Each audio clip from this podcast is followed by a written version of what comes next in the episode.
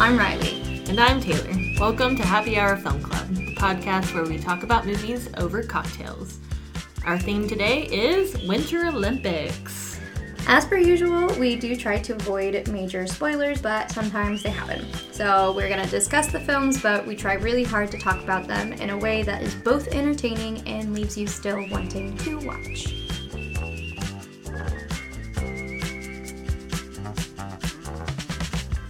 So, our theme today is Winter Olympics. I, for one, love the Winter Olympics, and I watched the heck out of the ones in Beijing recently. So, did you get a chance to watch them at all, Riley? I completely missed them, which mm-hmm. is such a bummer because I also I enjoy the Winter Olympics. I caught the a little bit of them at the bar. Actually, they have the because it's not. I go. I frequent a place that is I think technically a sports bar because that's what they have on the TVs a lot of the time. Doesn't really feel like a sports bar though. They had a lot of the Olympics playing anytime I would go in, but I didn't get to see like a whole event. So I wish I had made the time for it. I actually didn't even see the opening, which I usually try to watch even after the fact. So Oh right. But that's okay. I think I'll go back and watch it the at least the opening of it. I did go ahead and look at some of the scores just to see how how things went, um, which is interesting. Yeah, I think as usual, Norway dominated. Mm-hmm. Um, Canada. Classic Canadians, northern, I tell you. those northern countries. Those snowbirds. uh, do you have a favorite winter sport that you like watching? Oh gosh, I really like um, the the women's skiing. I think that's really oh. cool. Um, and then I also really like um, the figure skating. I enjoy that too. It's just I think the figure skaters make it look so effortless. Yeah. And the skiers too. That's the thing. It's like all of these crazy athletic performers that, that just have like it's like when you're watching a workout video and you're like, "Oh my gosh, my body does not look like their body the way that they're moving it." You know, it's like they just know. And after years and years of practice they just have this like grace about them that is yeah. so cool to see. Yeah. And it's just these people just practice practice practice and it's muscle memory and everything else. But i really like um, men's figure skating and pairs and i actually really enjoy ice dancing too because it's like the ballroom dancing. Mm-hmm. um, so i watched quite a bit of that and I like snowboarding.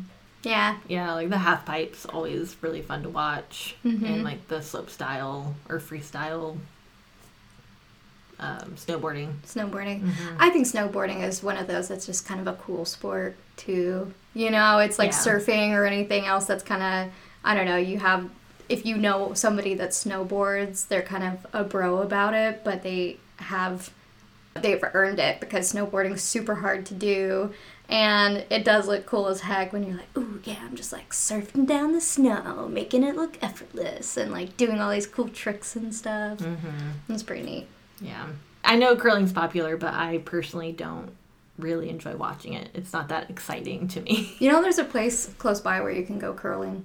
Uh, yeah, I did see that. Yeah. Uh huh. I kind of want to try it. I feel like it'd be very hard because just the walking on ice part would be difficult oh, yeah. and then you add the curling to it and it just sounds like it'd be a mess of people falling over themselves but i guess yeah. that's kind of the part of the joy of it yeah i don't know when i go ice skating i'm not like yes my i'm gonna stay up and look like a i don't know a delicate flower gliding across the ice. no, that's true. I do enjoy ice skating. I'm not very good at it, but right. I also don't get to do it often. Like right. there are a lot of ice skating facilities around here, mm-hmm. and it kind of becomes a chore. You know, there's an outdoor one kind of nearby, but then it's like, okay, let's all get bundled up and go ice skating. Like sometimes it just which it has some charm if you go to like Millennium Park or something in Chicago that's oh. where that is, right? They oh. have the outdoor rink there. And that's fun to watch. I go I've gone a couple times and seen people skating, but there are so many people down there and oh. it's not a oh. very big rink. So then right. you're just falling like I feel like you'd be running into people mm. and that would kind of stress me out. Yeah. But it's a kind of a beautiful place to do it. Whereas everywhere around here, like there's not an ice rink in the Midwest that does not smell like feet and old cheese. it is just I haven't been to an indoor ice skating rink in a very long time. The ones I've been to recently, like in my adult life, mm-hmm. have all been outdoors. Mm. So I guess like maybe when you're in putting your skates on, it can kind of smell. But it's to me, it's no different than like bowling. Like when you go bowling and you have to touch the bowling balls that everyone else has touched and like wear the shoes that everyone else has worn. It's kind of like ooh, this feels unsanitary.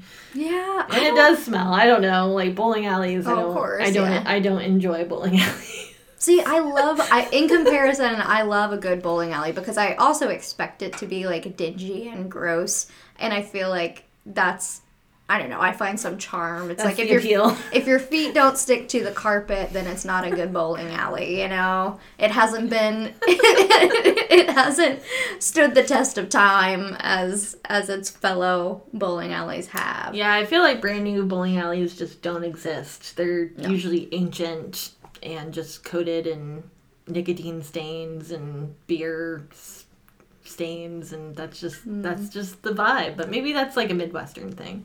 Ah, what charm! Very charming. um, I will say, just as a fun little fact, because we were talking about like skating parks and how they're not, depending on where you live, you might not have access to them.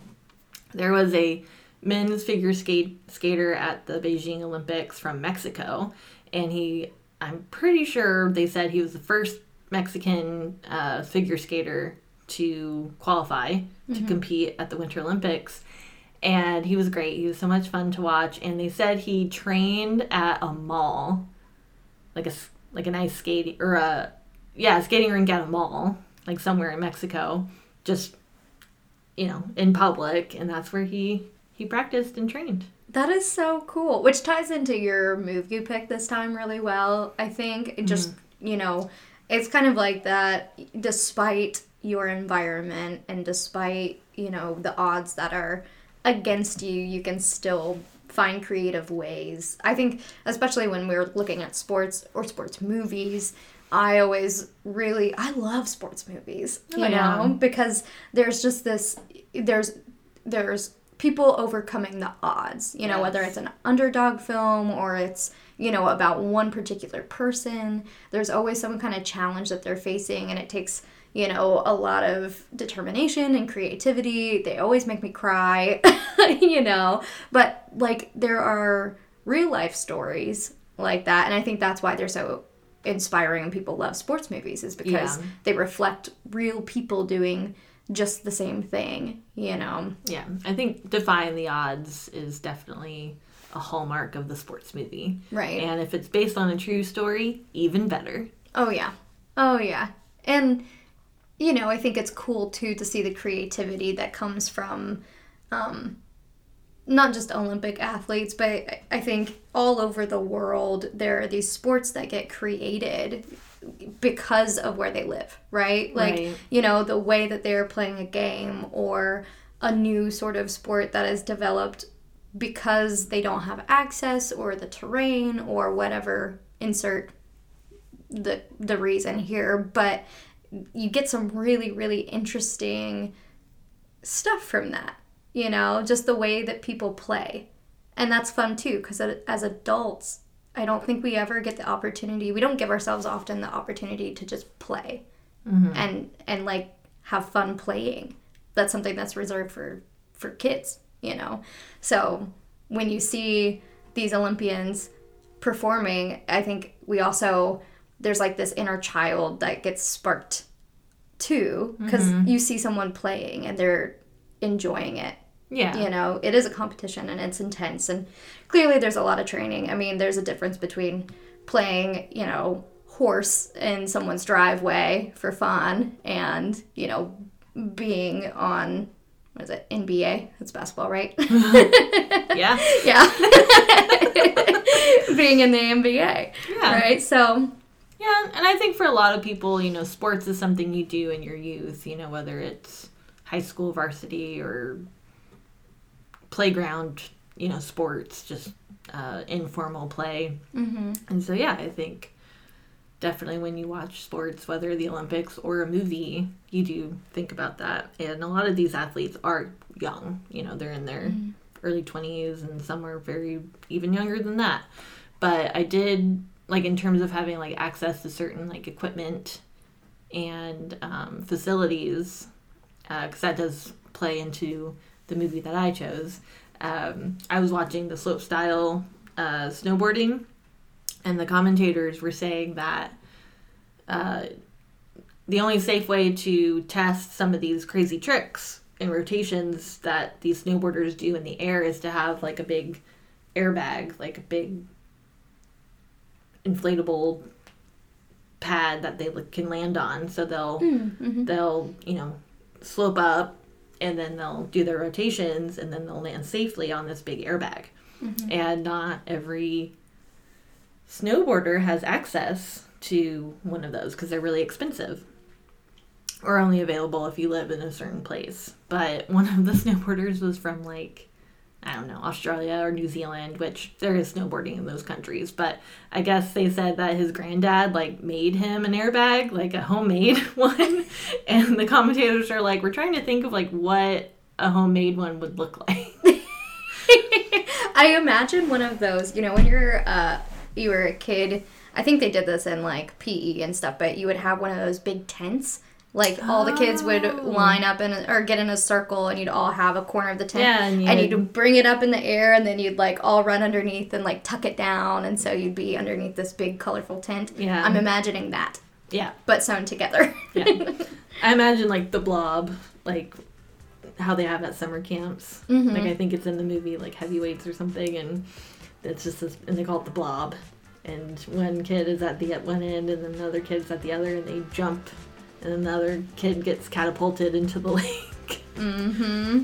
So uh, sports. what uh, what movie did you choose, Riley? Uh, so I chose Blades of Glory for this week. Um, so I'll be talking about that. And what was your pick? I chose Cool Runnings. Cool. All right. Well, before we jump into those, let's get some cocktails.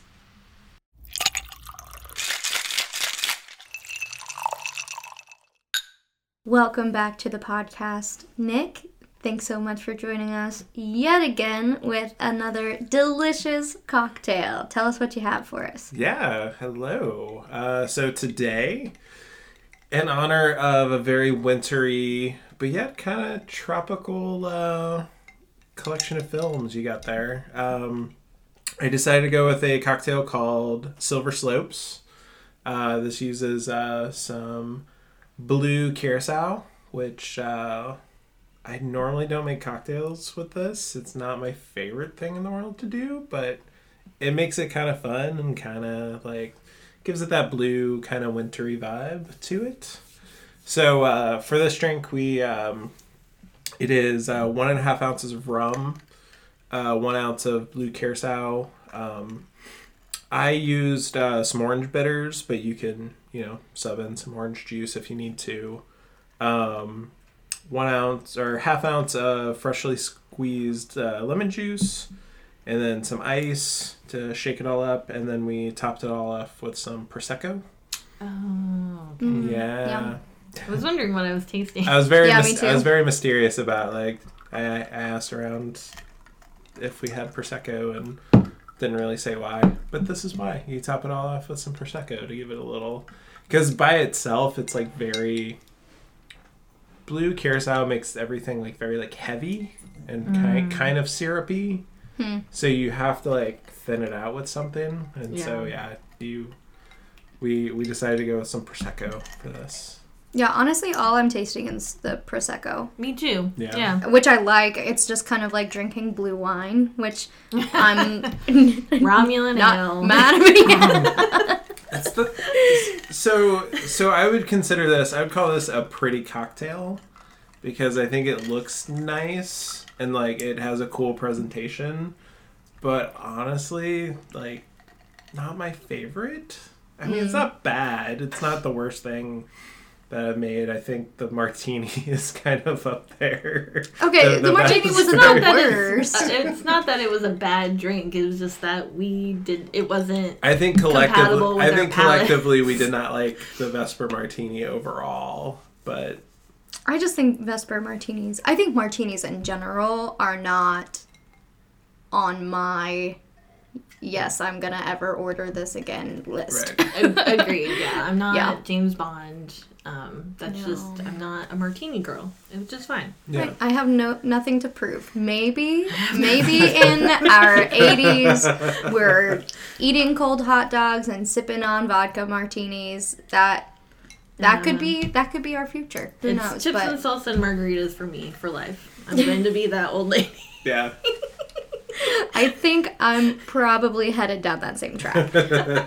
but what were we saying? Okay, when Nick first sat these down, Taylor, you came up with the name and I completely forgot about it. What's the what's the liquor that kinky? Oh. Oh, kinky. Yeah. Yeah, Okay. it looks like blue kinky. Yeah, when you set it down, I was like, "Oh, is this just blue kinky on ice?" On I ice, could yeah. have. I, I Is it- should have just done Is that. kinky like a mixed thing, or is it a liqueur, or It's do a you li- just drink it straight? It's I'm a not liqueur. not familiar. with You, Well, it- you drink it straight. You drink it straight. You do. You don't. Yeah, Okay. you just serve it over ice. Oh, okay. Yeah, it looks like kinky.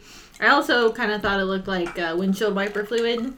Um, it's very, it's very blue. Sure. But Spray some Windex. but now on that I thought about it, I th- I'm just gonna go with Romulan ale. It's it's the blue from like being up north. It's like the minus twenty fluid.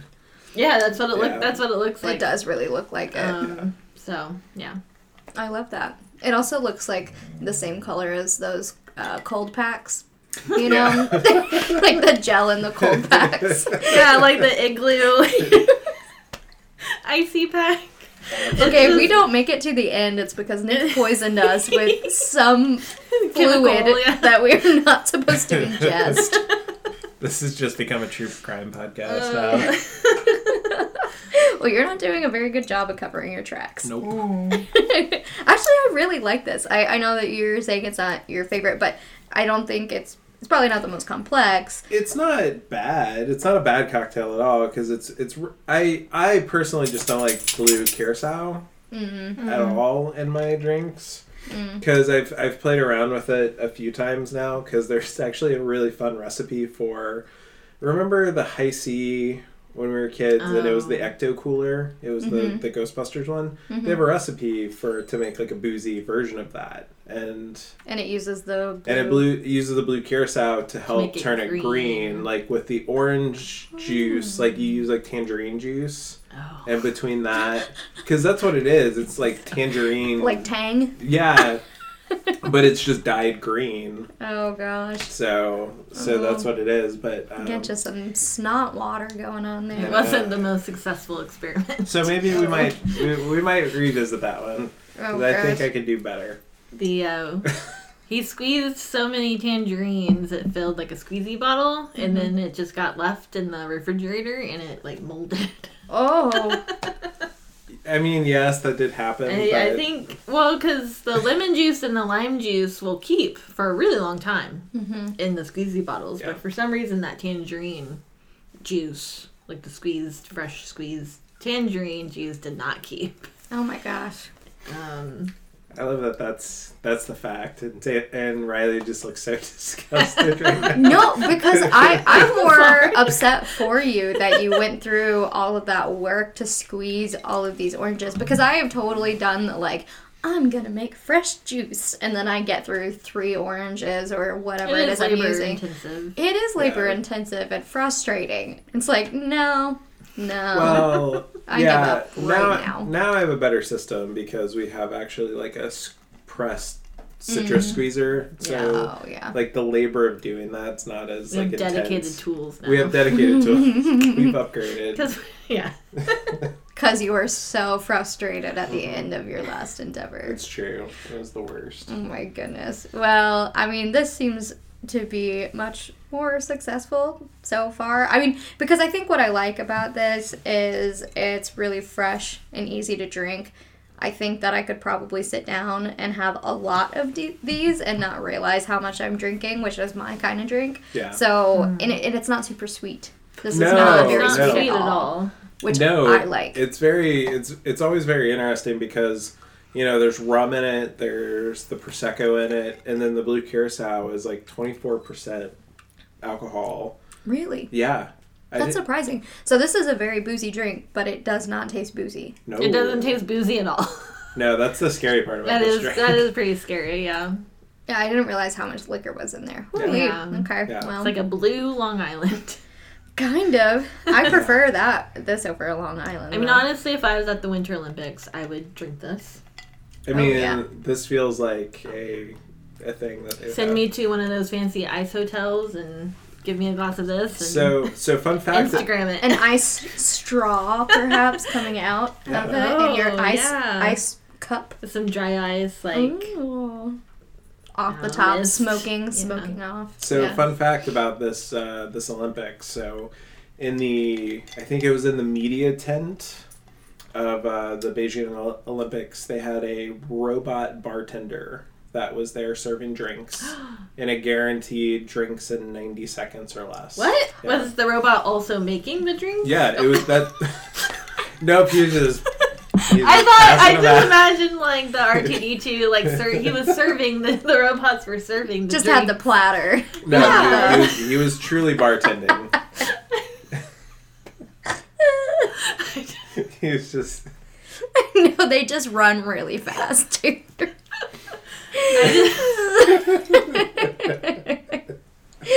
oh my gosh. I don't, Ninety seconds. 90 seconds. I wonder, okay, bear with me, but you know, like how Inspector Gadget has all the different like additions or whatever, like Yeah. tools, Out of his like out of his like everything. I wonder if the robot just has like all of the different, like it has like a shaker for an arm and like a. I really like, hope so. There's video. I didn't see the video, but I know that there's like it will like move around. It basically has like a circumference of stuff that it Oh like my works with. or or if it just has like a lot of arms, so it could Yeah, be like just think, shaking like- multiples all yeah, at once. I kind just of think thing. like Doc Ock just making drinks and like Yeah. bartending. I wish it was just like Mm. a flair bartender. It'd just be like throwing drinks everywhere and like shaking stuff up. oh my doing like the row shots. Yeah, like, exactly. Drink up. And this was for the media tent, not Yeah. the athletes. No, the who, who cares about the No. athletes? Let's be honest. So ro- the athletes don't get robot It's all about it's all about NBC. It's, well, NBC wasn't actually. I mean, yeah. I know. Mhm. but yeah. Mhm. Um, that's so interesting. I wonder if they do do shot skis. I feel like you would have to, Oh, Oh, it's not the Winter Olympics without shot ski. right? I mean exactly. they do they they just do it off of skis. So like literal Real skis. yeah, skis. literal skis. They don't Yeah. have like a night. There's a challenge Yeah. to it. Yeah, they don't gotta have work a for handy it. holder like like normal shot skis. No. Oh, they're my they're not goodness. treated that well. I Yeah. mean, it is just the media tent. It's true. So That's so interesting. Mm-hmm. Yeah, go look it up. That's on my bucket list now. I, I want to go to a robot bar.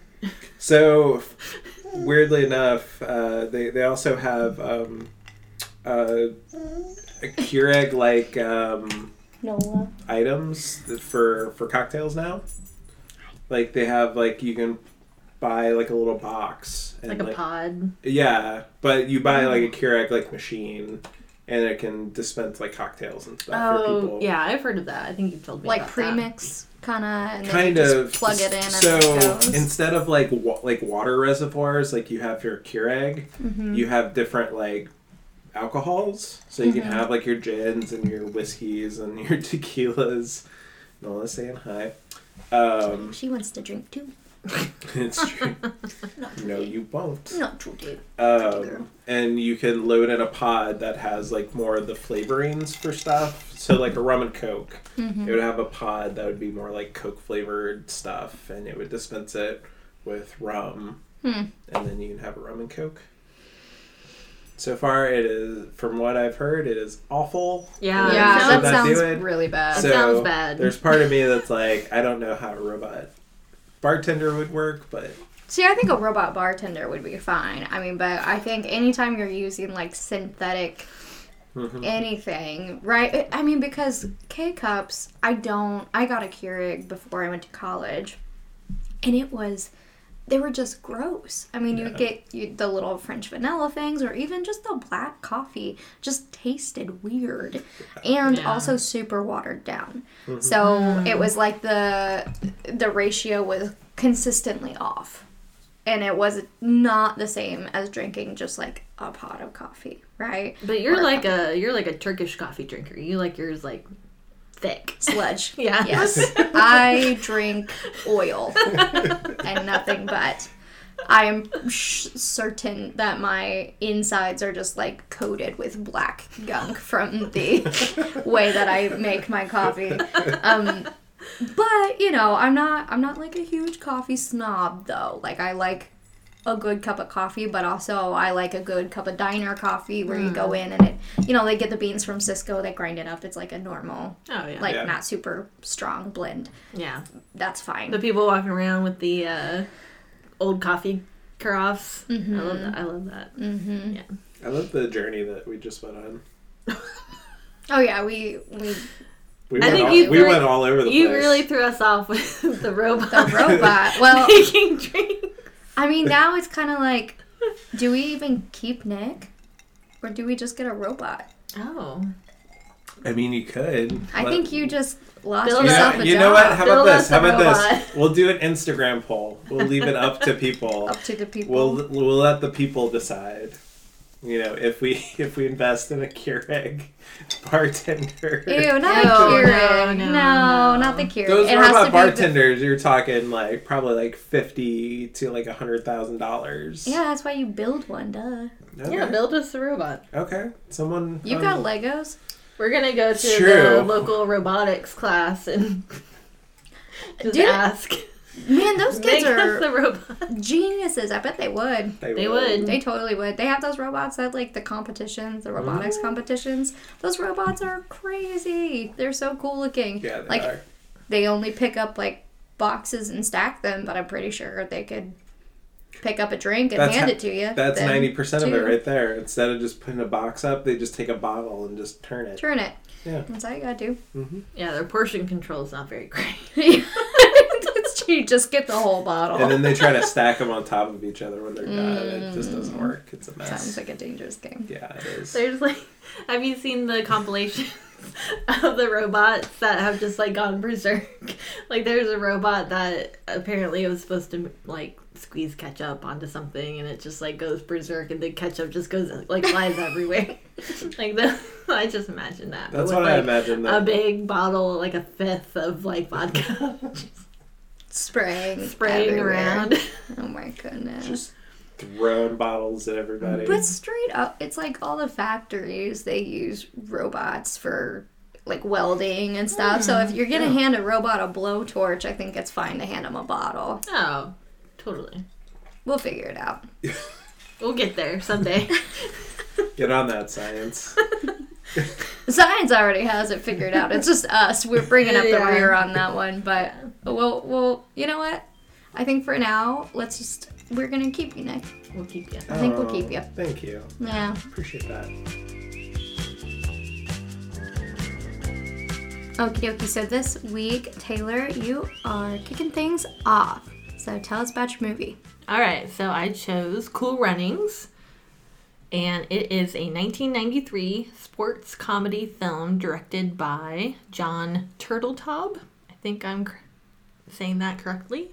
Uh, he also directed the 90s classic Three Ninjas, uh, National Treasure, and uh, more recently, The Meg. So, so it wasn't the Ninja Turtles? Because he's Turtle Turtle. Top, yeah. Sorry. sure, he's never gotten that before. Okay. Yeah. So the movie stars uh, Leon Robinson, and you might recognize him from Madonna's controversial "Like Prayer" music video. Uh, Dougie Doug, Rawle D. Lewis, and Malik Yoba, and of course John Candy. And it is loosely based on the true story of the very first Jamaica national bobsled team at the 1988 Winter Olympics in Calgary, Canada. And the more I read about it, it is very loosely based Mm-hmm. on that story. That's what I picked up as well. yeah, they definitely fictionalized a lot of the characters and added a lot of drama and conflict more than what is actually true. Right.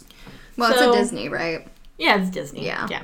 And yeah, I mean, it's a movie, you need conflict, you need the rising above the odds. And Mm-hmm. so they definitely up to the ante quite a lot in this movie. Mm-hmm. So at the start of the movie, we see sprinter Derice Bannock practicing to qualify in the 100 meters for the 1988 Summer Olympics. I think this was before they did their four year cycle.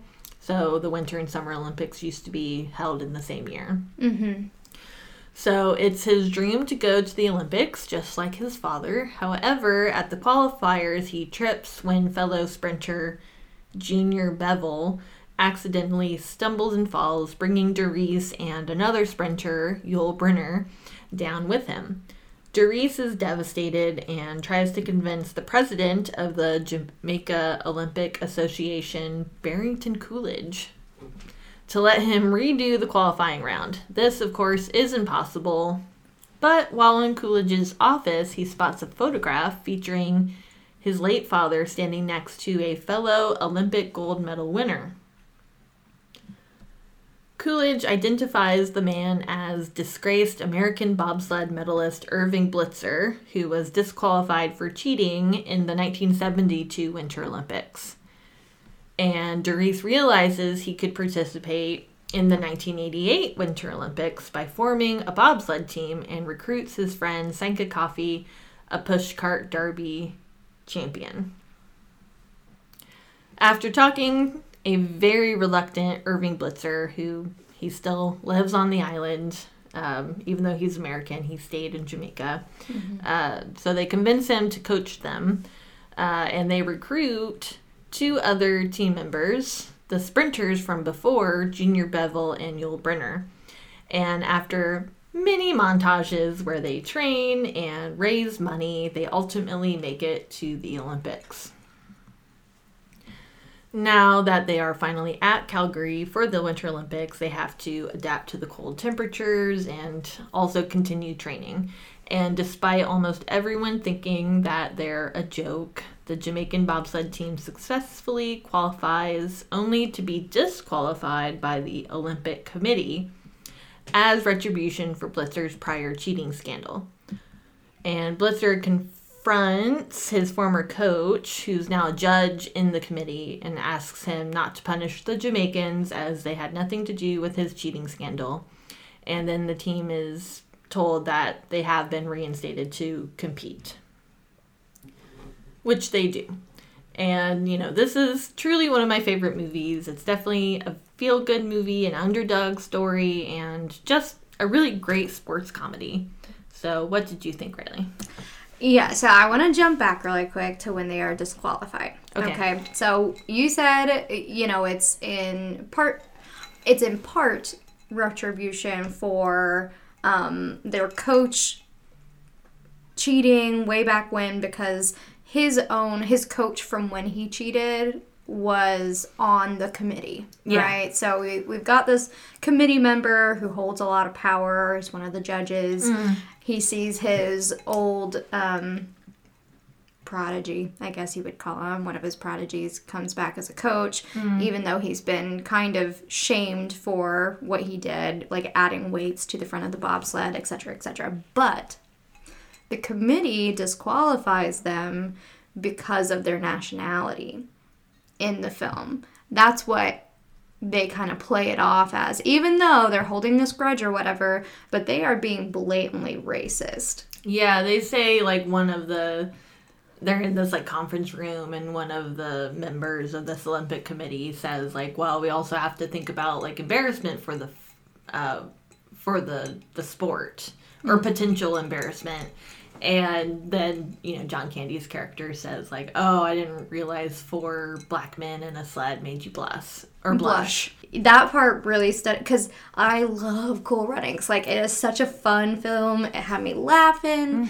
Um, I like John Candy in it. It's not my favorite film of his. No, it's not the best John Candy role, but it's, Yeah. it's good. I like him. I think he does a good job. It, it's I think part of it is like he has a very specific style of comedy that he does he does really good solo stuff. He does a great job of, of being like the jokester in any anything he's in, but in this role he had to be um the adult in the room. Yeah, to me, it was almost more of a serious role for him. Yeah. Like, he definitely had comedic uh, things, whether Mm-hmm. lines or physical comedy that he played into.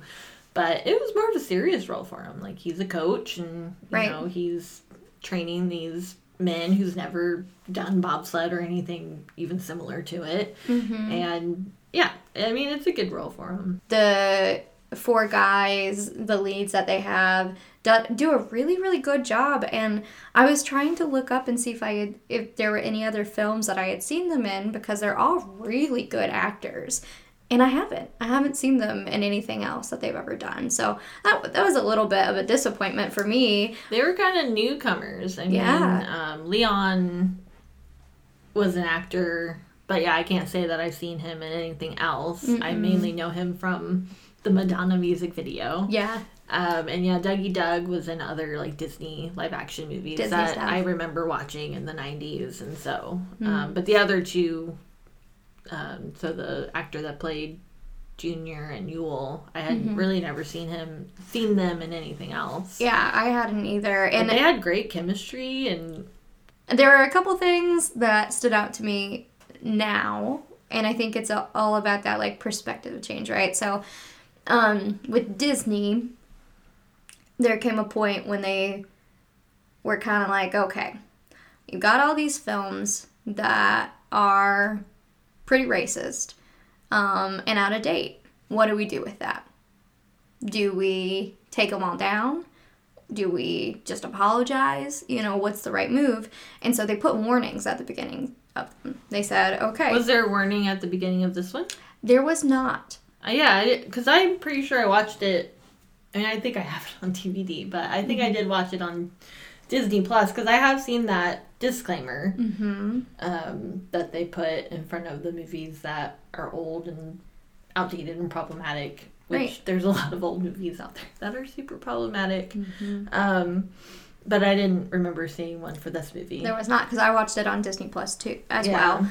So yeah, contrary to the story in the movie, the Jamaican team was met with open arms by the international bobsledding teams, and um, one of the other teams even went so far as to lend the Jamaican team a backup sled so they could qualify. Um, and to your point, yeah, like obviously the Olympics is an international uh, organization, the International Olympic Committee, the IOC. Um, and the whole point of the Olympics is for these athletes to represent their countries, many of which have all kinds of different people, people of color, you know, nationalities, religions. Like, that's the whole point of the Olympics. And, but, you know, there, you know, there's racism everywhere. Right. Same thing with FIFA, you know, um, which is also a global Right. uh, sports organization, and you know, even also, uh, especially the NFL. So it's like, yeah, there's definitely these sports organizations that um, that have these long-standing traditions of being super um, exclusive and super racist. Yeah. I mean, there's like teams that are fined for, you know, their fans having these racial slurs, and even the players using racial slurs, and they're fined. But then you have a team, and this is true of FIFA. Um, then you have a team that gets fined for drinking like Powerade instead of Gatorade because they're like sponsored Sponsored by by, Powerade or yeah. whatever. And that team got fined more Then the than the race Mhm. racial slur team. So I mean, yeah. the racial slur team. Well, it was like a, I can't I what remember what, team it was, but like they have chance. They had chance that Yeah. Utilized racial slurs, Right. and they were told to both the players and the fans were told to like you it. need to stop doing that, and if you continue doing it, the team will get fined, Mm. which they were fined. But then at the same time, this other team, where one of the players drank Gatorade instead of Powerade, they also got fined, but they got fined more. You know what I mean? Like, right. Well, and we see that still today. I think in sports in general. Well, in sports in in- like high performing. in sports in general, like there's all this stuff with the NFL right now that is just like not surprising at all. But NFL, NBA. I mean, for years and years and years, we've known at FIFA, there are eh, there are all these things that come out that you know surface, and it's like, how does this surprise anyone? it's not surprising. It's, It's everybody not. knows. I mean, the World Cup this year is going to be in Qatar, and that's like a huge controversy. Like people, Mhm. like the people working um, to build the stadiums in Qatar, like there's already been like numerous deaths. Like just Mhm. and then you know before that it was in the Amazon jungle, and it's just like why, like why are we doing this? they like which they deforested yeah, I mean it's, in order to build the stadium, and they got pushback. I mean, Which it's they're not just like they- abandoned now. They're not even being used. They're just these the- like yeah. abandoned stadiums in the Amazon jungle. Nobody like, uses them It's so bad. And then not to even mention the gymnastics Mhm. of America or the American Gymnastics whatever association and the um, sports physician that sexually assaulted all those gymnasts. Yeah. And it's just like, yeah, it's Well, I remember, and this is totally like I was never a, an Olympian, clearly. Um, but you were in the Olympics. you know, actually, fun fact, uh, something you didn't know about me. But I did do competitive gymnastics for yeah. quite some time and you know it was really hard i've had a lot of body um, issues as an adult and i think a lot of it stems from that because there were people It calling stems- me fat and telling me to suck it in coaches adults. There Oh, were yeah. adults saying suck it in. Why are you pooching out? Like you need to be fitter. As like i started when i was like seven. Yeah. and that just is it's consistent. Yeah. they're mean and they're hard and it's like yeah you want to be good at what you're doing Mm-hmm. but they made people feel bad about their bodies at a very young age And it stunts your growth.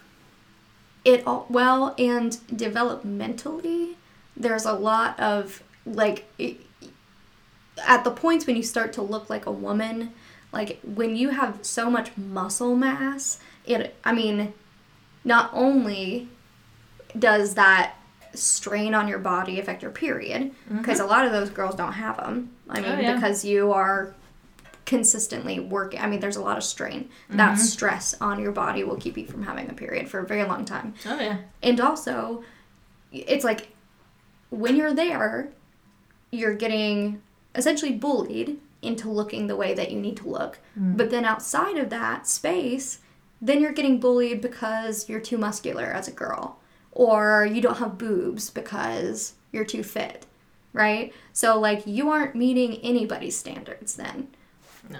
so and that's i i think that's across the board for many many different sports Yeah, So- for men and women and a lot For of men different and at- in a lot of different um, sports. And that brings me. There was another thing about this film that I want to give a warning. So sorry. I don't mean to just like tear it apart because I really like Cool Runnings. I feel like we're gonna. Sorry, go ahead. It's so it's so good, and then we'll and then we'll move on. We can get to the rest of the fun facts, and we'll end on a high note. But I will warn that there's a significant amount of fat shaming as well in this because I would say um, that John Candy, it's like, I was thinking about this the other day. It's like you can be a fat actor, but you better be funny. Right? It's true with everybody. You can be fat, but you have to be funny too. Okay. If you're not funny, if you're just fat, it doesn't work. You're not an actor. You're not going to get cast in anything. You have to be funny, Mm-hmm. right? John Candy is a very funny dude. But yeah, he's a comedian. I mean, Yeah, he's a comedian. Yeah. Clearly, yeah, yeah, yeah, yeah. Mhm. I, I'm, I'm there with you.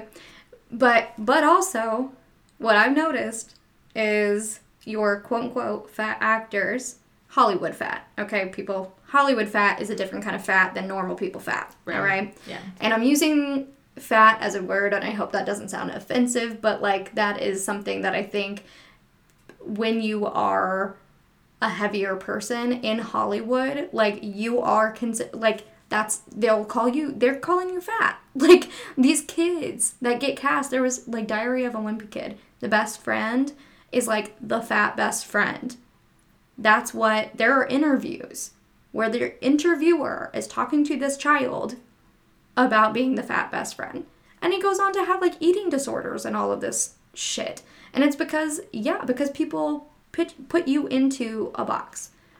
And it's like, you then, if you lose a bunch of weight, mm-hmm. you could still be funny, but you're gonna look like somebody that's just sort of like normal looking mm. and funny. Mm-hmm. So then we, we don't want you either.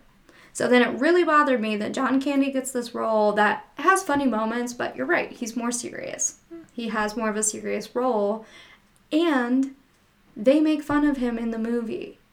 They keep, you know, when he goes to the Olympics and he sees these people that he used to know, they're all like, You really let yourself go. It was effing harsh. It was really harsh. And it's like, why was that even a part of this? Why did that matter? Why did that? That didn't, for me, it didn't up the ante, didn't change the story. No, It didn't It, motivate anything. yeah, it doesn't progress the story at all. It's just a No. throwaway. Like, oh, like you really let yourself go. Right. Because we think it's funny to make fat people feel bad. Mm-hmm. like, that's what came from that. And that really bothered me. I mm-hmm. was like, I think that that is really messed up. And another thing that we don't talk a lot about necessarily especially with older films right you go back and you watch and and i get it like john john candy is a comedic actor and i'm not saying that like he's only funny because he's a bigger guy like not at all like i think he's a very funny man Yeah, And he's a big man. talented actor. Yeah, but he doesn't need like his body doesn't need to be put on display in that way like under a critical lens for some kind of like motivating purpose it doesn't do anything for the story yeah. so and especially when you're there like i don't know it just it really threw me off um I'm sorry to hear me. that. I mean, I love this movie. I I mean, obviously, with any movie that was made, even even today, there's movies made today that are problematic, and you know that goes down to the writers, the directors, the studio heads, the producers, and you know, truth be told, a lot of those people are. It's not a very diverse bunch. Nope. And you know some of these people have been making movies for a very long time and they don't really recognize that audiences have changed. And you know times have changed and so the same tired jokes don't hit the same. They don't work. They're offensive. They're problematic and you know i think there are filmmakers out there that are you know i guess doing the work to mm-hmm. you know bring light to these issues. But movies made in 1993 which wasn't that long ago.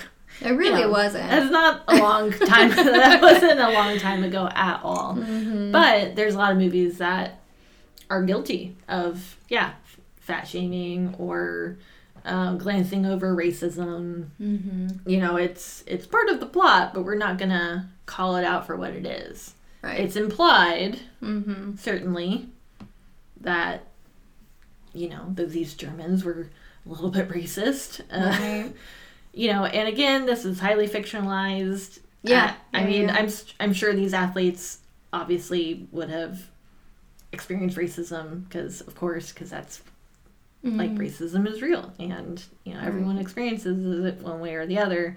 But this movie i feel like needed an antagonist. Yes.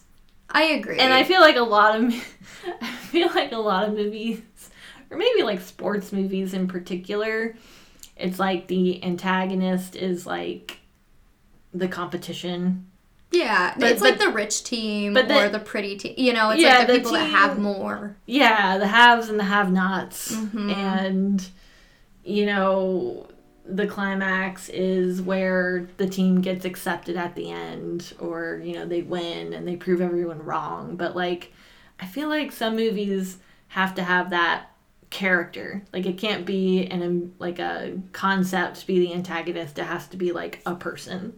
And in Cool Runnings, it was the East German fellow from the other team. You know what I mean?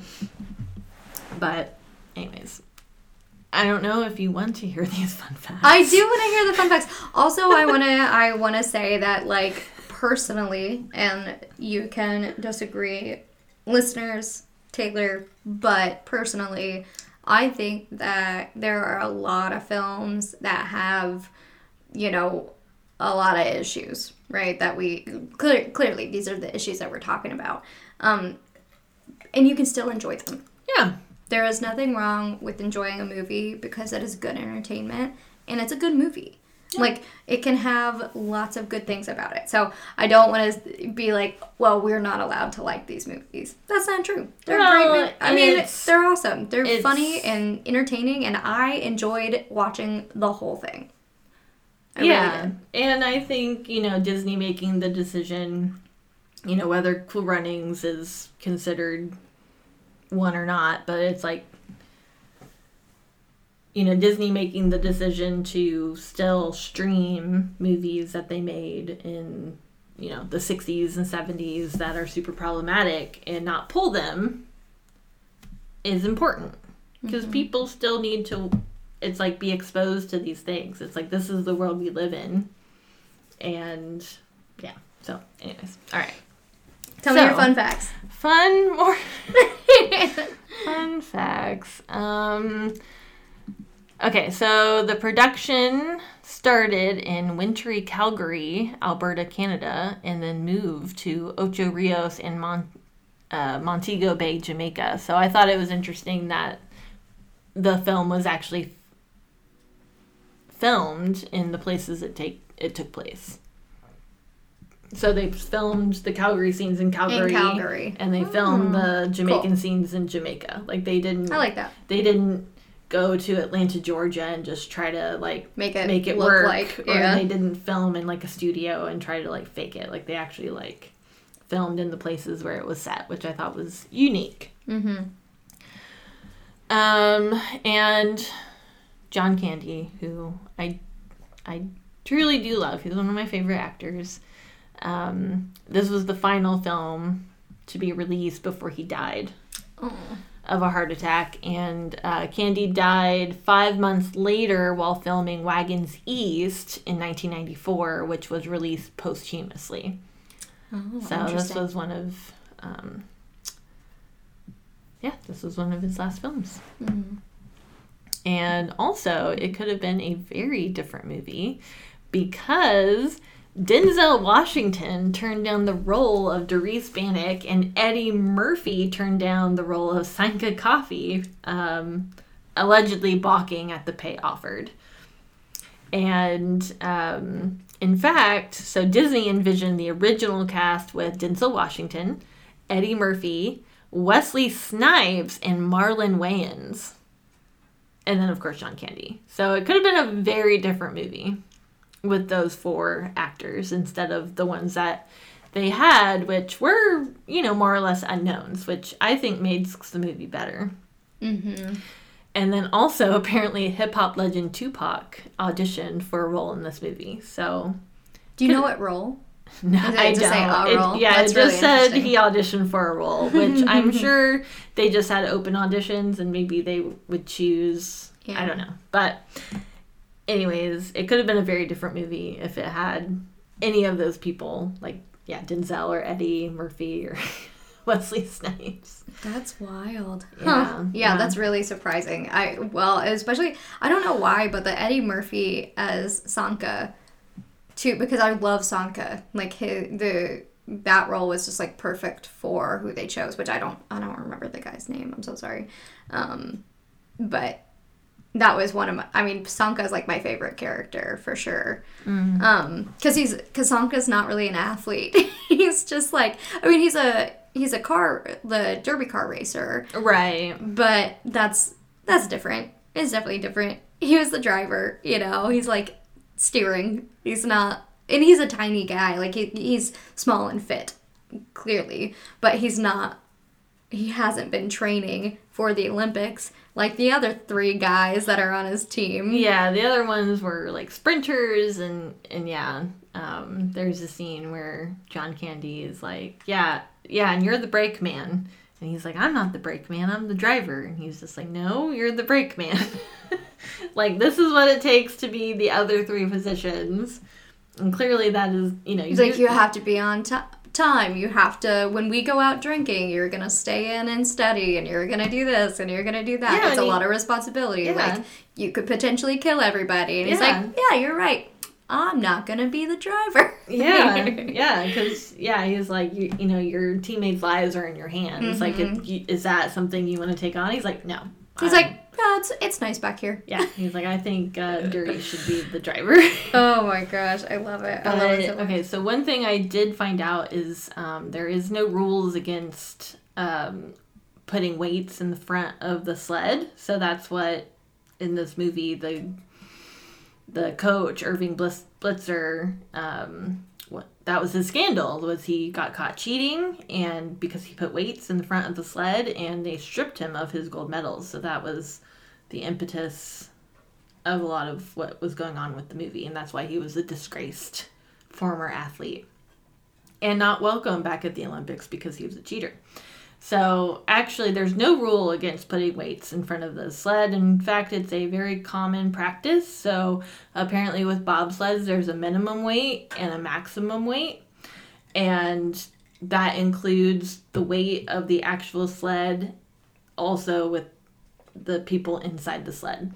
So, depending on the weight of the sled and the weight of the, the people in the sled, you might have to put weights in your sled to accommodate or to um, Like balance. to it? go over, yeah, to balance it because they're going like They're really four fast. G's. I mean, the, mm-hmm. the riders are experiencing like, like, because I watched a little bit of the bobsledding at the most recent Olympics, and mm-hmm. the commentators talked about what these sledders are experiencing mm-hmm. when they go down the track, and they're experiencing G's uh, similar to what astronauts experience when they get Shot you know, up into shot up space. into yeah. space, like Like They- a simulator or something would be Yeah. like similar to what they're feeling. Right, I think they said like three, four G's. Oh my god. So that's like gravitational force that they're feeling.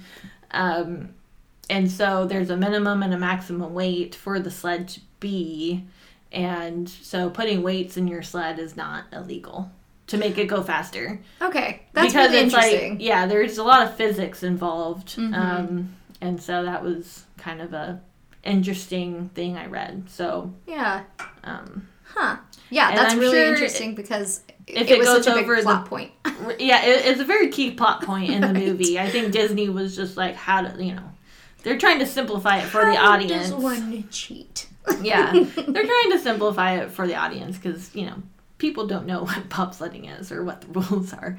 But um, I'm sure if like you weighted the sleigh sled in such a way that it exceeded the maximum weight, like yeah, I guess not only would that be illegal in bobsledding, but it would also be really dangerous and it wouldn't benefit you in any way, like because of the way the physics are with the sled and the and the um, people in it. and the people in it. Yeah. Right. So um, so yeah, just a little fun fact. That's so cool. I love that. That's really interesting.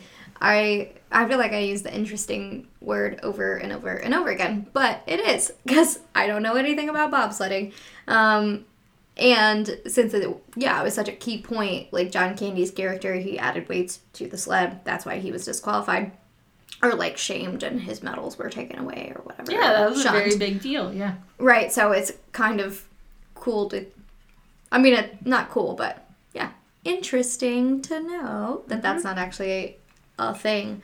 Um, also, kind of interesting. So, the original guys um, who were part of the Jamaican bobsled team were Dudley Stokes, Chris Stokes, um, Michael White, and Devon or Devon Harris. I'm not sure. Um, and all four of them went to compete in the future Olympics, which I thought was super cool. So like all of your guys, even though they like didn't win a medal, and they still haven't. Um, so they Jamaica has been competing ever since, but they haven't medaled. I guess is what it's called. Um, Yeah. which is kind of a bummer. But this year was the first year, so they kind of like made history in a way. They did four, three. They had three different bobsled events. So they have a women's team now. Mm-hmm. So the three events that they did this year was the four man bobsled, the two man bobsled, the two man men's bobsled. The, and the women's monobob, Which I think the monobob is new. I think that's a new event. Yeah, I think that's new too. I thought that that was the one that they had added on. Um, so I'm sure for a lot of countries that's probably like this was a first. Um, so I will jump into uh, my movie. Uh, so today I'm diving into the 2007 hit comedy starring Will Ferrell and Jon Heder, Blades of Glory. So, unlike Cool Runnings, Blades of Glory does not build up to the Winter Olympics technically. They call it World Winter Sports Winter Sport Games. Okay? but you know that that's basically like parallel to the Olympics. Yeah, like that's what it's supposed to represent, right? Par- parodying the Olympics. Yeah, for sure. And even on the like little intro video where it's like like before the sportscasters come on, it shows curling and figure skating and all these other sport these winter sports. So it's like yeah, it's the Olympics. And even on IMDb, it calls Chaz Michael Michaels and Jimmy McElroy Olympic male figure skaters. So it's like yeah, they're they're supposed to be Olympians. Um, and also, fun fact all of the outdoor shots of the stadium they use for the Winter Sports Games are from the Montreal Olympic Stadium that was built in 76 for the Olympics. So I thought that was cool that they went ahead and used those exteriors, even though the interior shots were all uh, shot in LA um, at their sports complex. So Chaz Michael Michaels, played by Will Ferrell, is a this like sex addict, hardcore, all American figure skater who grew up on the wrong side of the tracks. His backstory is one of pain and abandonment, which totally contrasts his rival Jimmy McElroy, who is played by Jon Heder, and despite being tragically orphaned uh, as a young boy, has lived a life of privilege, albeit also a life of intensive training. He was adopted by billionaire Darren McElroy, who collected a bunch of athletically talented orphans with the plan of turning them into Olympians. So he, like, before this, collected horses and did the same thing, and then he's like, I guess I'll move on to humans now. Um, and we start things off with a figure skating competition, which results in a uh, tied first place between singles competitors Michaels and McElroy. So they're unable to get over their rivalry. They're standing up on like the medals boxes, and the fist starts flying. They get into a fight and end up being banned. Um, we flash forward a couple of years. We find Michaels is playing a wizard on ice for a children's show, although he's like a heavy drinker, like totally an alcoholic. Um, and McElroy is working at a skate shop fitting people for ice skates. Uh, also, not something that he's loving about his life. The two are convinced to get back into the game as they're kind of losers at the moment, and the only way to do so is through a loophole that McElroy's stalker, in fact, finds in the rulebook. I love the stalker. He pops up every once in a while, but he's like, it's kind of lame stalking a has been. So, like, please start skating again, and that kicks off this whole idea to, like, get back together and, and get back into the game. Um, they can't perform in the singles division. That's what they were banned from. But they can compete in the doubles division. But they find this out only days before the signups, leaving them with no other option but to work together as a double men's figure skating team, which in the movie has never been heard of. So they have couples figure skatings or, or doubles, Pairs. but pairs. It's usually a man and a woman though. Yeah. That that's very clear, like what the expectation is. Um, I'm betting most people listening have seen this film before because it was widely popular in the saga of Will Ferrell comedies. It follows Anchorman, which released in 2004, Talladega Nights, which released in 2006, and then Blades of Glory in 2007. So he had a whole bunch of films come out all in one big batch, kind of, because it felt like that to me. There was like this whole craze about Will Ferrell for a while. Yeah. Um, which I mean, he's very funny, so rightly so. Um, and the box office too, like they, uh, Blades of Glory performed super well, so it grossed 33 million in its opening weekend, which beat out Disney's Meet the Robinsons to be the number one film, and it stayed in the number one slot for two weeks um, as far as money goes, which was really interesting because it lost like 23% of its viewership that second week and it still remained number one, which is kind of impressive. It did take a little longer to film the movie than anticipated because Jon Heder broke his ankle while he was in a skating program, like prepping for the film, which I thought was just like very sweet and sad. like he gets this role, he's like, "Yeah, I'm gonna be a figure skater. I'm gonna go and I'm gonna learn how to do it." Because Will Ferrell also had to take a bunch of lessons, mm-hmm. which I thought was super cool. It's like, how often do you get to see or be able to like learn a new skill or something just for a movie? I don't Yeah. know. Um, but yeah, then he broke his ankle and he couldn't do it for a while. I was like, oh, poor baby.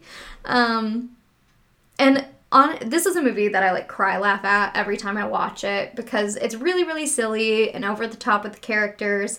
But also the dialogue is written super super well. Like lots of great one-liners between both Chaz Michael Michaels and Jimmy McElroy. Um, it's almost like you're watching a, a blooper the entire time, an almost blooper, right? And interestingly enough, so um, Will Ferrell like improvised most of his lines in the movie, and he does that in pretty much all of his films. He like Yeah. will improvise a lot, and my mom, shout out Kathy Bean, um, met Jon Heder. She was at a Q and A with him at a con, and I think she said that she asked him what it was like working with Will Ferrell, hmm. and he was like exactly what you would expect. Yeah. He's kind of crazy and fun, yeah. but crazy.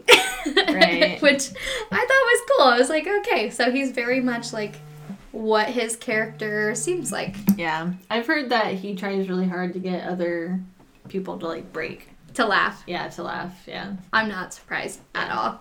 By what he says too. I wonder how many times they have to like cut immediately after a line that he says just because of that. Yeah. You know? Yeah.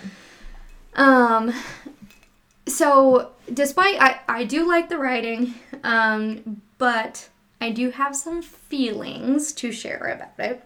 And I this is my first time sort of hearing about any of this, okay?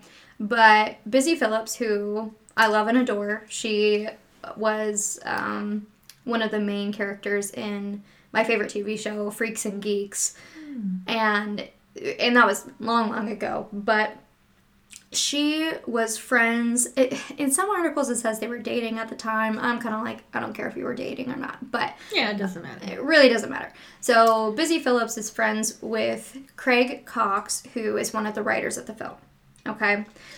But Craig attributed the story to his brother and co writer, Jeff Cox. Hmm.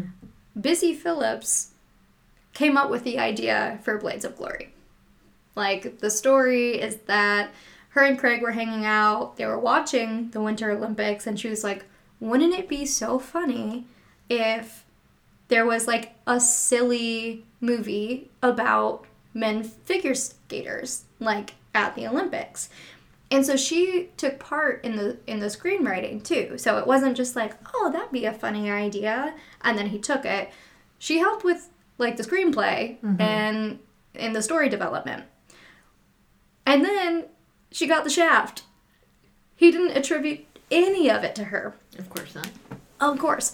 So she, Busy Philipps wrote a memoir, This Will Only Hurt a Little, and that's when she writes about this experience with him. Um, but she also did an interview um, with Vulture, and I think probably other people as well. But she has this great quote. She totally calls him out, which I love. I mean, she was not she was not kind about this whatsoever, which freaking good for Yeah, her. why would you be? Yeah. Right. Like what what is Yeah. So she has this quote that I'm going to read because I think it it totally is on right on the mark. Um, women's ideas and creativity get taken by men who are near them and used for their own personal gain. I was gaslit and made to feel crazy. I was really traumatized by it. I didn't trust myself for my inst- or my instincts or my own abilities. So not only were her ideals like taken, stolen, and passed off as someone else's, but then these people tried to tell her, "Oh no, that's not true. Mm-hmm. We, you didn't you didn't come up. That was us. That we did that. Don't you remember?" Right? Mm-hmm. It's that kind of narcissistic bullshit mm-hmm. that ends up like it just burrows into your mind. And in in my perspective, Busy Philipps is a very like strong powerhouse kind of woman. She does a lot of good. She's got a great talk show. She's been very she's very much an activist. Like I, I think she's a very well-rounded person. Mm-hmm. And she is like, Am I going insane? Did I make this up that I was a part of this thing? Right. No, she didn't make it up. People are just terrible. And it's like, what is so dangerous about giving credit to those who it belongs to? Mm-hmm.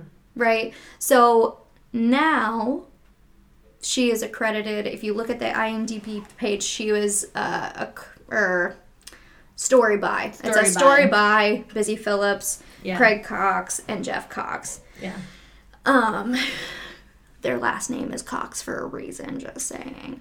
But to me, I mean, it, it's also that happened after she was basically like F you. Yeah, she's very vocal about it. And Right. some of these things are handled in, you know, in court and outside of court. Yeah. Yeah.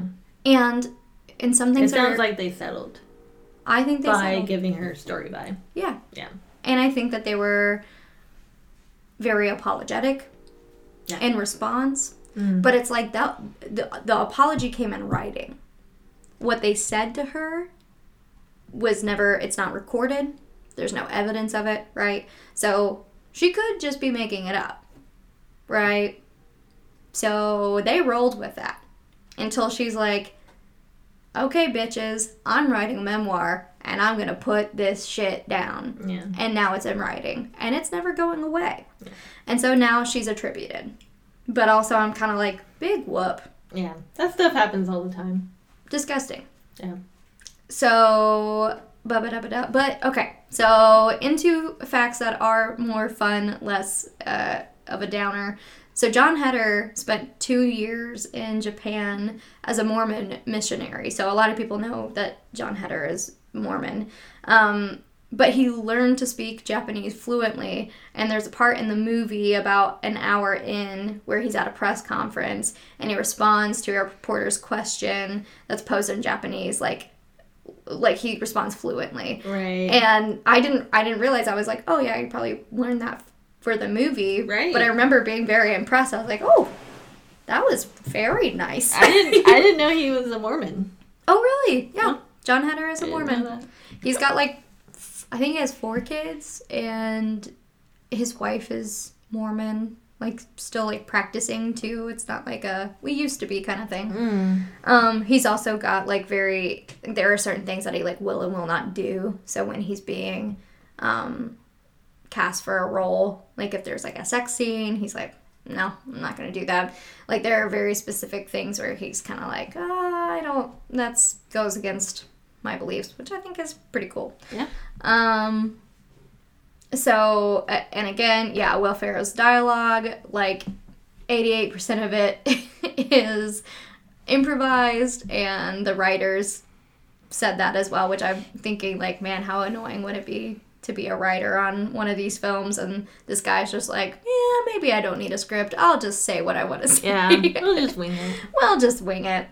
Um, Will Arnett and Amy Poehler, who play two siblings that are like rival skaters, um, they were husband and wife at the time during this film's release, and I didn't know that. I Oh, never, didn't- I never knew know that, that? Amy Poehler Yeah. and Will Arnett were married. Yeah, they used to be. Yeah. I had no idea, and you know, I thought it was funny because a, I forgot that Amy Poehler was in it somehow. Like I Mm. just, I think it came out before I really knew who she was, and then you know, Will Arnett looks literally the same now as he did then, which Yeah. is like a little creepy. Like I think he has a like a painting in the closet somewhere that's hidden. A pact with the devil. it's something because Um, they're exactly actually my same. favorite part about this, or one of my favorite. I feel like they make the movie. Like, really. Yeah. Oh, well, I their Oh, chemistry. They're hilarious.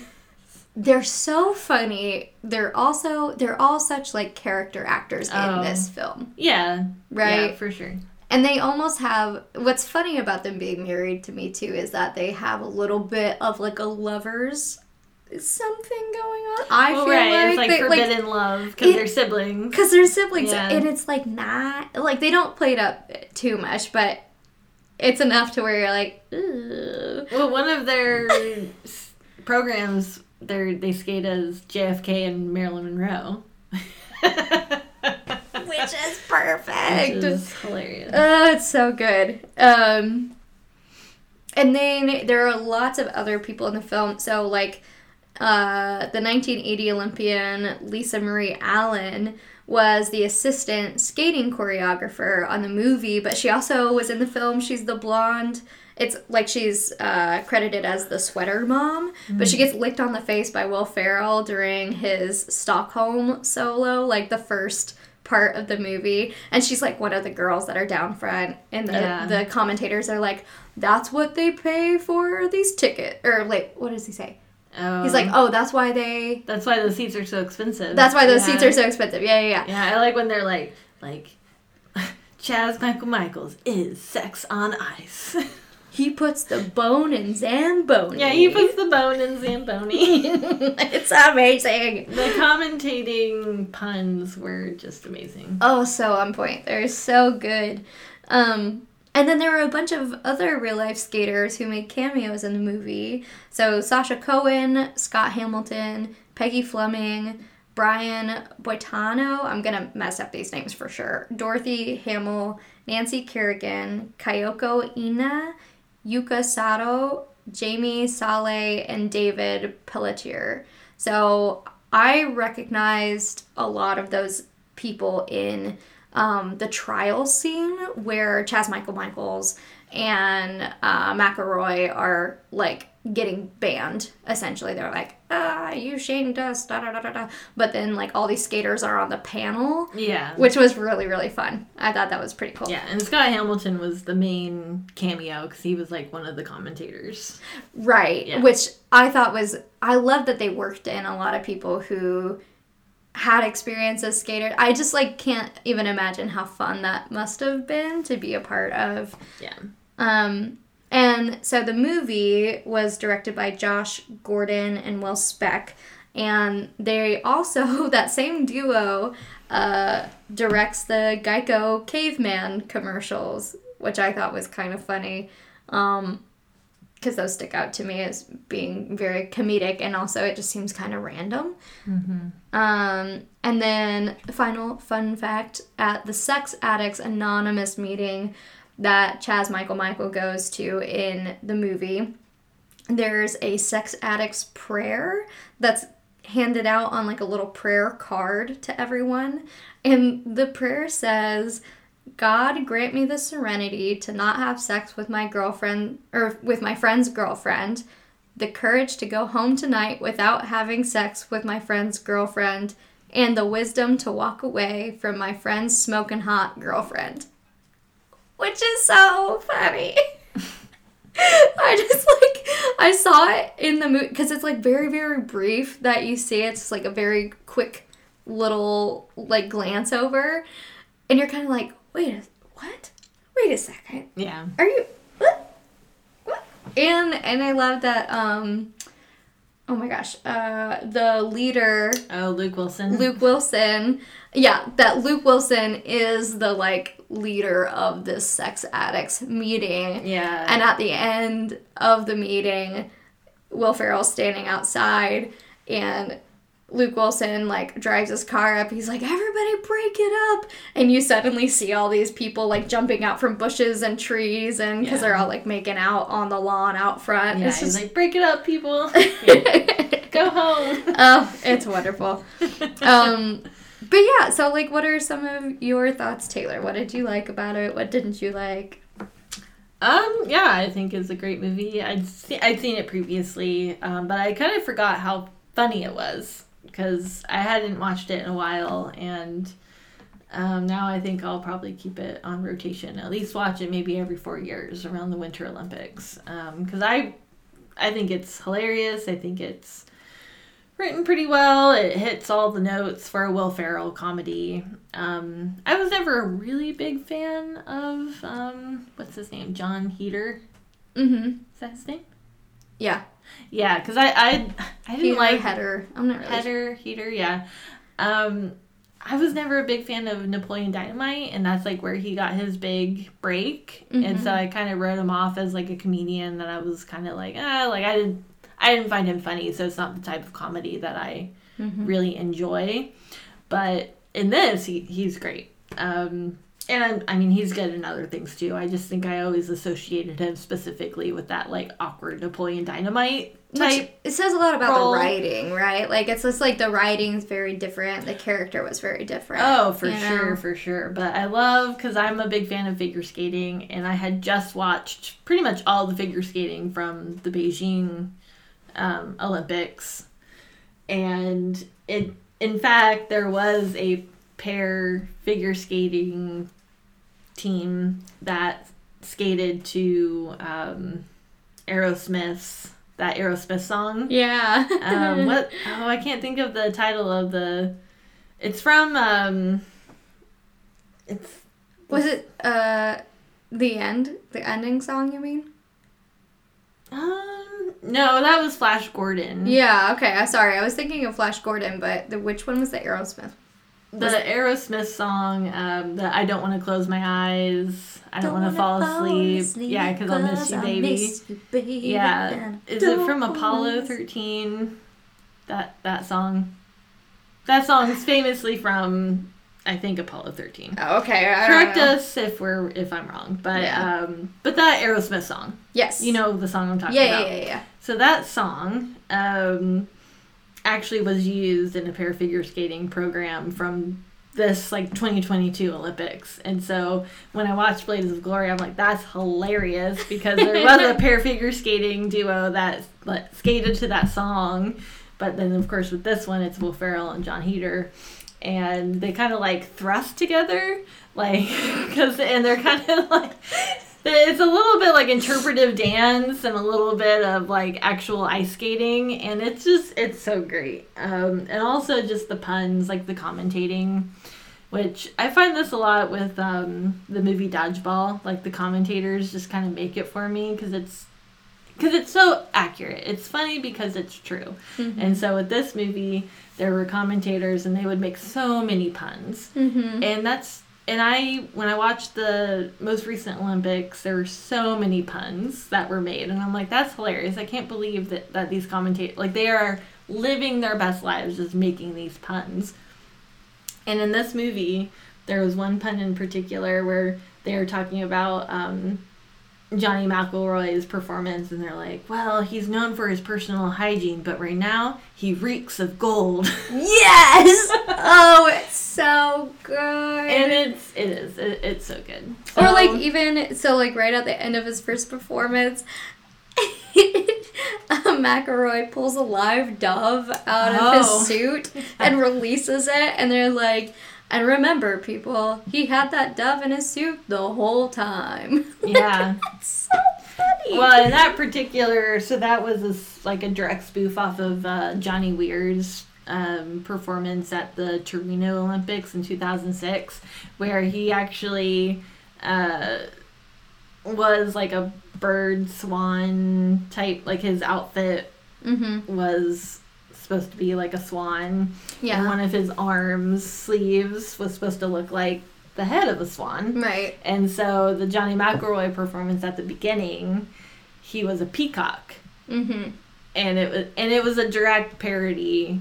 So it's Of it's art the imitating Jimmy life. McElroy of the okay. Well, yeah. yeah. they were they were spoofing Johnny Weir specifically, and Johnny. Oh, I didn't realize Yeah, that. That is so cool. yeah, watch. I, I'm pretty sure it was the 2006 Torino Winter Olympics. Um, and so it's a direct spoof off of Johnny Weir, who is a commentator now on NBC for figure skating. So Birdman moving up in the world. Yeah.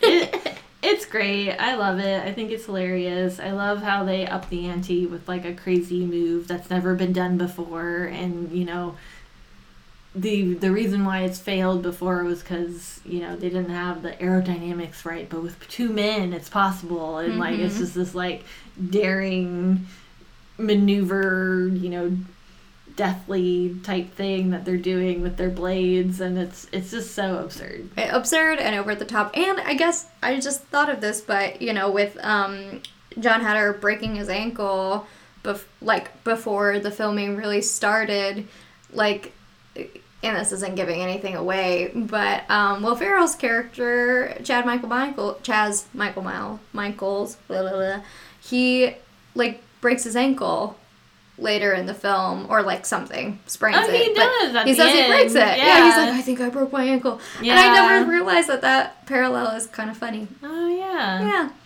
Well, yeah, and Will Ferrell is just hilarious. Like there's like they're banter because obviously they're rivals and they're forced to work together. Um, so that common trope. And um, at the beginning, they're competing against each other, so they're antagonizing each other. And you know, John or yeah, Johnny McElroy is like like, well, I beat you like back in Oslo, and Will Ferrell's like. I was on Quaaludes. Like I don't even remember Oslo. and so it's just yeah, it's just really funny. If you haven't watched it, definitely watch it. It's a great laugh. It's it's what you would expect from a Will Ferrell comedy, or the people who wrote the Caveman Geico commercials. Apparently, Apparently. um, Also cool runnings. I mean, I think both of these were just it was really I watched them back to back. I think you did too. I did. Um, I watched. I did a double feature. and It was great. It was perfection. It was an awesome double feature. Make so a night you- of it. Right. If you have the time, totally knock both out in one evening. It was a lot of fun. They're both really funny and like different enough. You know, Mm-hmm. the plot lines are easy to follow, but like still really entertaining the, the whole way through. They're both comedies, but one's more of like an absurd comedy, and one's like a classic sports comedy. Right. Yeah. And one's based on a true story, which I think is always really cool because then you can like I don't know, if you're interested in it, then you can learn more about the actual story of what happened and how and where people are still at. So that's Yeah. kind of cool. But thanks so much for listening, everybody. Um, we are on Facebook. No, We are on Instagram. Instagram. that's Um, the one. I was and we thinking. are on Twitter, but not active yet. But we do have a Twitter handle. Um, but mainly we're on Instagram. We post our, you know, when we post episodes, we post our cocktail recipes. And sometimes we'll do polls. So I guess we'll do a poll on Nick versus robots um, Mhm. soon. So Who's the better bartender? yeah? You'll decide. yes. uh, what's our what's our Twitter handle, Taylor? Happy Hour Film Club, but Hour is spelled H R Okay. because there was there's a character limit. Limit, Okay. So it's Happy H R, so the abbreviation for our Film Club. Okay. So for all the, the Twitter folks out there, yeah, somebody else is gonna have to handle that. I tried Twitter for like a, a week and got really stressed out. So Uh, we're not active on Twitter yet, but Yeah. but it's something that we're we're gonna start up soon. So we'll get around to it. yeah. And we've got some exciting stuff coming up too. So we're really excited. We've got lots of great themes and topics, movies picked out, uh, some of which have come from you, listeners. So thank you so much for telling us what you're interested in, what you want to hear more of.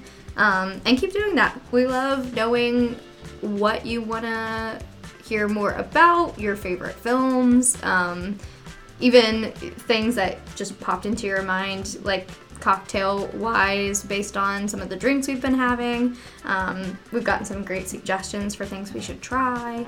So please keep reaching out, and uh, we'll see you next time. Bye.